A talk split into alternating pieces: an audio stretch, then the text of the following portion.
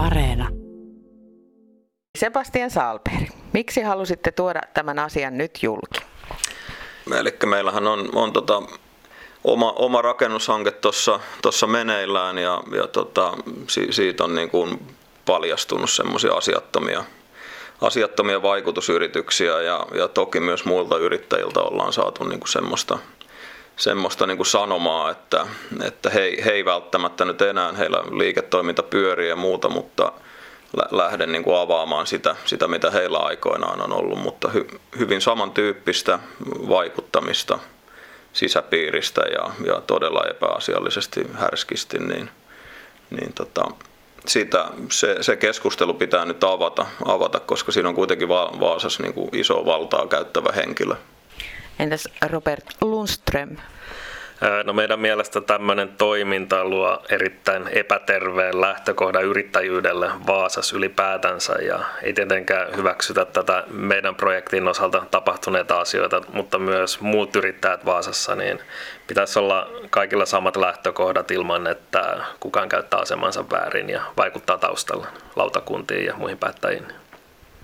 No mikä mäen käytöksessä on hämmästyttänyt eniten?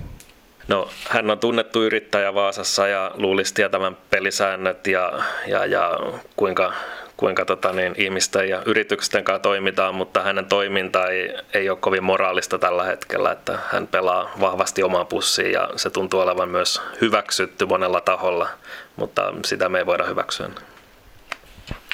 Joo, justiin tämä, tämä että, että tuntuu, että tämä toiminta, toiminta on niin kuin villissä lännessä tässä – tässä tota, tällä hetkellä, että siellä, siellä on niin, niin asiatonta kirjelmöintiä suuntaan ja toiseen ja, ja nämä vaikutusyritykset on niin, niin, niin suoria ja se, se niin kuin on niin omaan pussiin tähtäävää, että mä en olisi kyllä uskonut, että, että tällä tasolla ollaan niin kuin tässä, tässä tota, toiminnassa nyt Vaasassa.